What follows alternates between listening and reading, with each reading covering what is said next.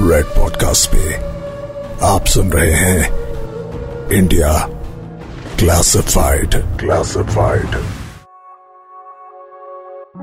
नमस्कार, मैं हूँ पूरब और ये है इंडिया क्लासिफाइड सीज़न टू आज हम हर काम के लिए घड़ी देखते हैं। हमारी ज़िंदगी के सबसे इंपॉर्टेंट दिनों को तारीखों के हिसाब से ही याद रखते हैं। अपने दिन के हर सेकंड का हिसाब रखते हैं। अपनी हर अपॉइंटमेंट के लिए सही वक्त पर पहुँचते हैं। ये सब तो ठीक है, पर किसी दिन अपनी एनिवर्सरी या वाइफ का बर्थडे भूल कर देखिए। समय का इंपॉर्टेंस एकदम सही सही समझ आ जाएगा। लेकिन समय भी एक मैन मेड कॉन्सेप्ट है।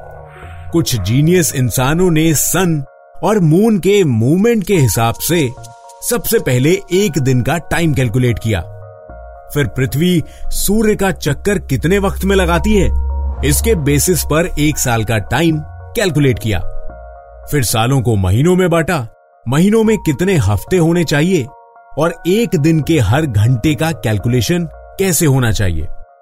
इन सारी चीज़ों का डेवलपमेंट समय के साथ साथ होता रहा है। लेकिन इसमें भी एक इंटरेस्टिंग थ्योरी छिपी है। ऐसा नहीं है।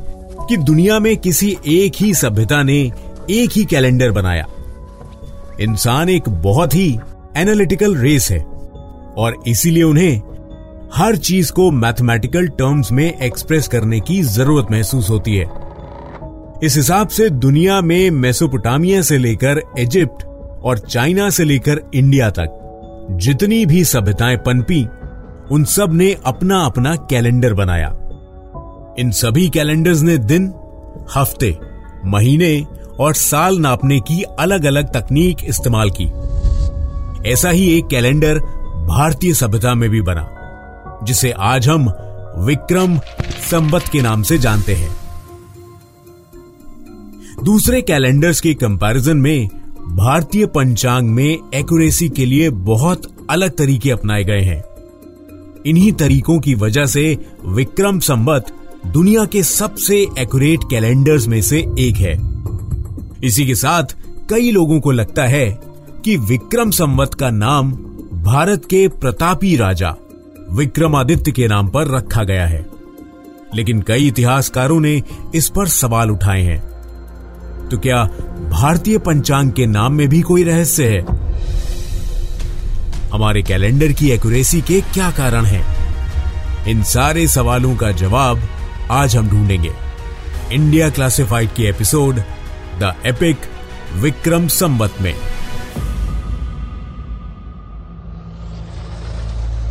हर भारतीय पंचांग को विक्रम संवत कहते हैं। लेकिन कई इतिहासकारों का मानना है कि विक्रम संवत असल में विक्रमादित्य द्वारा शुरू नहीं किया गया था। उनका मानना है कि विक्रमादित्य प्रथम के बाद। किसी महान राजा को विक्रमादित्य की उपाधि दी गई होगी, और उस राजा ने विक्रम संबत को अपना नाम दे दिया होगा। वी. ए. स्मिथ और डी. आर. भंडारकर का मानना था कि चंद्रगुप्त द्वितीय ने विक्रमादित्य की उपाधि धारण की और युग का नाम बदलकर विक्रम संबत कर दिया। रुडोल्फ होर्नले के अनुसार इस परिवर्तन के लिए जिम्मेदार राजा यशोधर्मन थे। इसके अलावा, कुछ पुराने विद्वानों का मानना था कि विक्रम संवत, इंडोसिथियन राजा, आज के युग से मेल खाता है। नाम किसी ने भी और कभी भी दिया हो। समय को नापने के इस तरीके को आज टाइम कैलकुलेशन की सबसे सोफेस्टिकेटेड टेक्निक माना जाता है। वैदिक साहित्य में कई रेफरेंसेस बताते हैं कि समय का विज्ञान ईसाई युग से हज़ारों साल पहले वैदिक काल के समय के विद्वानों को पता चल चुका था। वैदिक युग की शुरुआत से जुड़े मिले सभी ग्रंथों में ग्रहों की गति, नक्षत्र, ग्रहण, संक्रांति, मौसम आदि का ज्ञान मौजूद है। आम जनता के इस्तेमाल के लिए समय को दिनों, महीनों और वर्षों में बांट दिया गया था। और जब भारतीय कैलेंडर को आम जनता के उपयोग के लिए तैयार किया गया। तब इसमें चंद्र और सूर्य दोनों के प्लेसमेंट का ध्यान रखा गया है। त्रिगवेद के मुताबिक महीनों को चंद्र के रेफरेंस से और सालों को चंद्र और सूर्य के कॉम्बिनेशन से बनाया गया था। एक और इंटरेस्टिंग बात यह है कि आज जब क्रिश्चियन कैलेंडर में साल 2021 चल रहा है, तब भारतीय पंचांग में सन 2076 चल रहा है।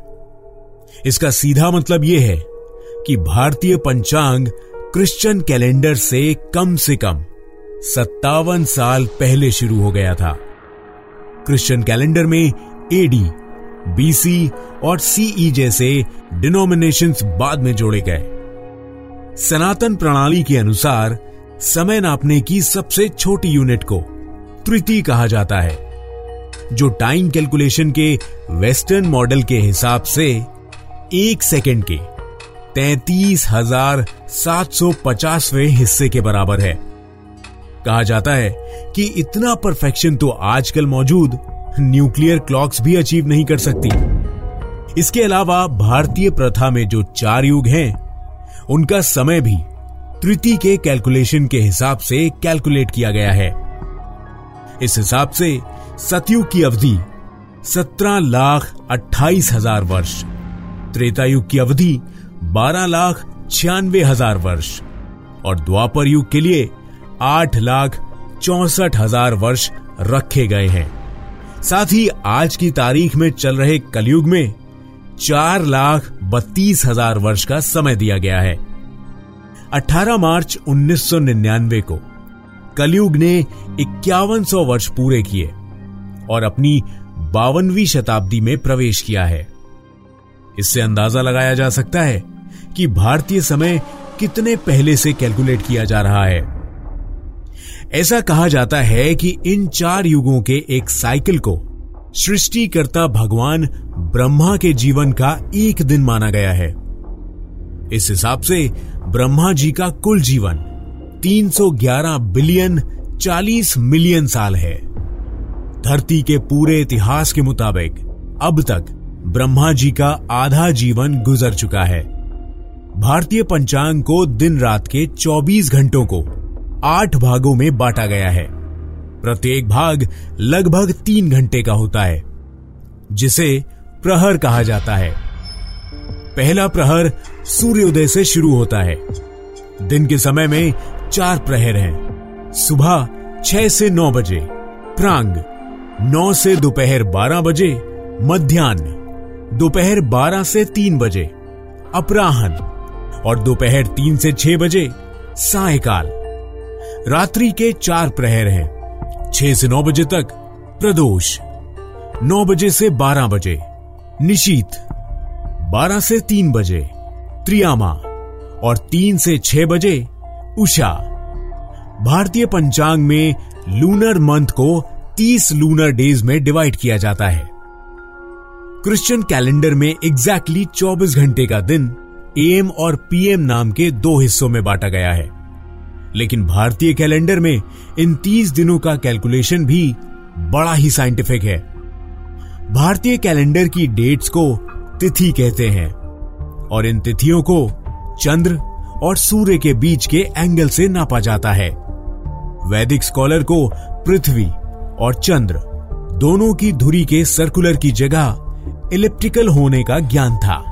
तभी तो एक तिथि की लंबाई को 20 घंटे से लेकर लगभग 27 घंटे तक की अवधि तक होने की परमिशन दी गई थी। यही कारण है कि भारतीय कैलेंडर की एक ही तिथि कभी कभी दो क्रिश्चियन डेज़ के लिए भी ऑब्ज़र्व की जाती है। इसका मतलब यह है कि सूर्य पर आधारित वर्ष और चंद्र पर आधारित महीनों में एक परस्पर संबंध था। अब क्योंकि भारतीय पंचांग एक लूनर कैलेंडर है, और इस कैलेंडर को चंद्र के आकार के घटने और बढ़ने के हिसाब से पंद्रह पंद्रह दिनों के दो भागों में बांटा गया है। इन दो भागों को कृष्ण पक्ष और शुक्ल पक्ष कहा जाता है। चंद्र महीनों को अंग्रेज़ी में लूनर मंथ कहा जाता है। दुनिया में दूसरी सभ्यताओं में भी लूनर मंच का डेवलपमेंट किया गया है। लेकिन उनमें से कोई भी भारतीय कैलेंडर जितना एक्यूरेट नहीं है। क्योंकि उनमें से किसी ने भी लूनर कैलेंडर में होने वाली एक प्रॉब्लम को सॉल्व नहीं किया। लेकिन हिंदू कैलेंडर में उस प्रॉब्लम का सॉल्यूशन है। यह प्रॉब्लम है लूनर साइकिल और सोलर साइकिल में होने वाले कुछ दिनों के डिफरेंस की। एक चंद्र महीना ठीक उनतीस दिन 12 घंटे 44 मिनट और 3 सेकेंड लंबा होता है। इस तरह के 12 महीने, तीन सौ चौवन दिन 8 घंटे 48 मिनट और 36 सेकेंड के चंद्र वर्ष का निर्माण करते हैं। सौर वर्ष के साथ आने वाले चंद्र महीनों को एक साथ इंटरप्रेट करने के लिए 60 सौर महीनों को बासठ चंद्र महीनों के बराबर माना गया है। इसीलिए भारतीय कैलेंडर में एक अतिरिक्त महीना जोड़ा गया, जिसे अधिक मास कहा जाता है। यह महीना भारतीय कैलेंडर के हर तीस महीने में एक बार डाला जाता है। त्रिग्वेद में भी इस बारे में एक लाइन लिखी गई है। इस बात को आज के काल से रिलेट करने पर यह पता चलता है। कि अधिक मास की वजह से ही दीपावली का त्योहार कभी अक्टूबर तो कभी नवंबर महीने में आता है। वेस्टर्न कैलेंडर में कहीं भी मौसमों का डिवीज़न दिखाई नहीं देता। लेकिन भारतीय पंचांग ने इस बात को भी एड्रेस किया है। विक्रम संवत के सोलर कैलेंडर को मौसमों के हिसाब से भी बांटा गया है। सोलर ईयर के 12 लूनर मंथ्स को छह ऋतुओं में डिवाइड किया गया है। इन ऋतुओं में से हर एक लगभग दो महीने की होती है। गौर करने की बात यह है कि एक ऐसा डिवीज़न इसलिए किया गया क्योंकि हमारे पूर्वज जानते थे कि मौसम का बदलना भी सूर्य की चाल के हिसाब से होता है। इसीलिए भारतीय कैलेंडर की शरद, हेमंत, शिशिर, वसंत, ग्रीष्म और ऊर्जा क्रिश्चियन कैलेंडर की 21 तारीख के आसपास शुरू होती है। इन सब बातों से यह साफ़ होता है कि पूरी दुनिया क्रिश्चियन कैलेंडर इसलिए फॉलो करती है क्योंकि ब्रिटिश राज पूरी दुनिया में फैला और साथ में उनका कैलेंडर भी। ना कि इस वजह से कि उनका टाइम कैलकुलेशन सबसे सोफेस्टिकेटेड था। कहते हैं ना, हर चमकती चीज़ सोना नहीं होती। ये सब सुनने के बाद लगता है कि हम अपने कल्चर के साथ साथ हमारे अपने विक्रम संवत कैलेंडर की ओर भी वापस मुड़ना चाहिए। जाते जाते कहता चलूँ कि अगर आपके पास हमारे लिए कोई सुझाव है तो हमें ज़रूर बताइए। Podcast at red F M dot in पर ईमेल करके। आप हमें ईमेल करके ये भी बता सकते हैं कि अपने अगले एपिसोड्स में हम किन सब्जेक्ट्स पर बात करें। मैं हूँ पूरब और ये है इंडिया क्लासिफाइड सीज़न टू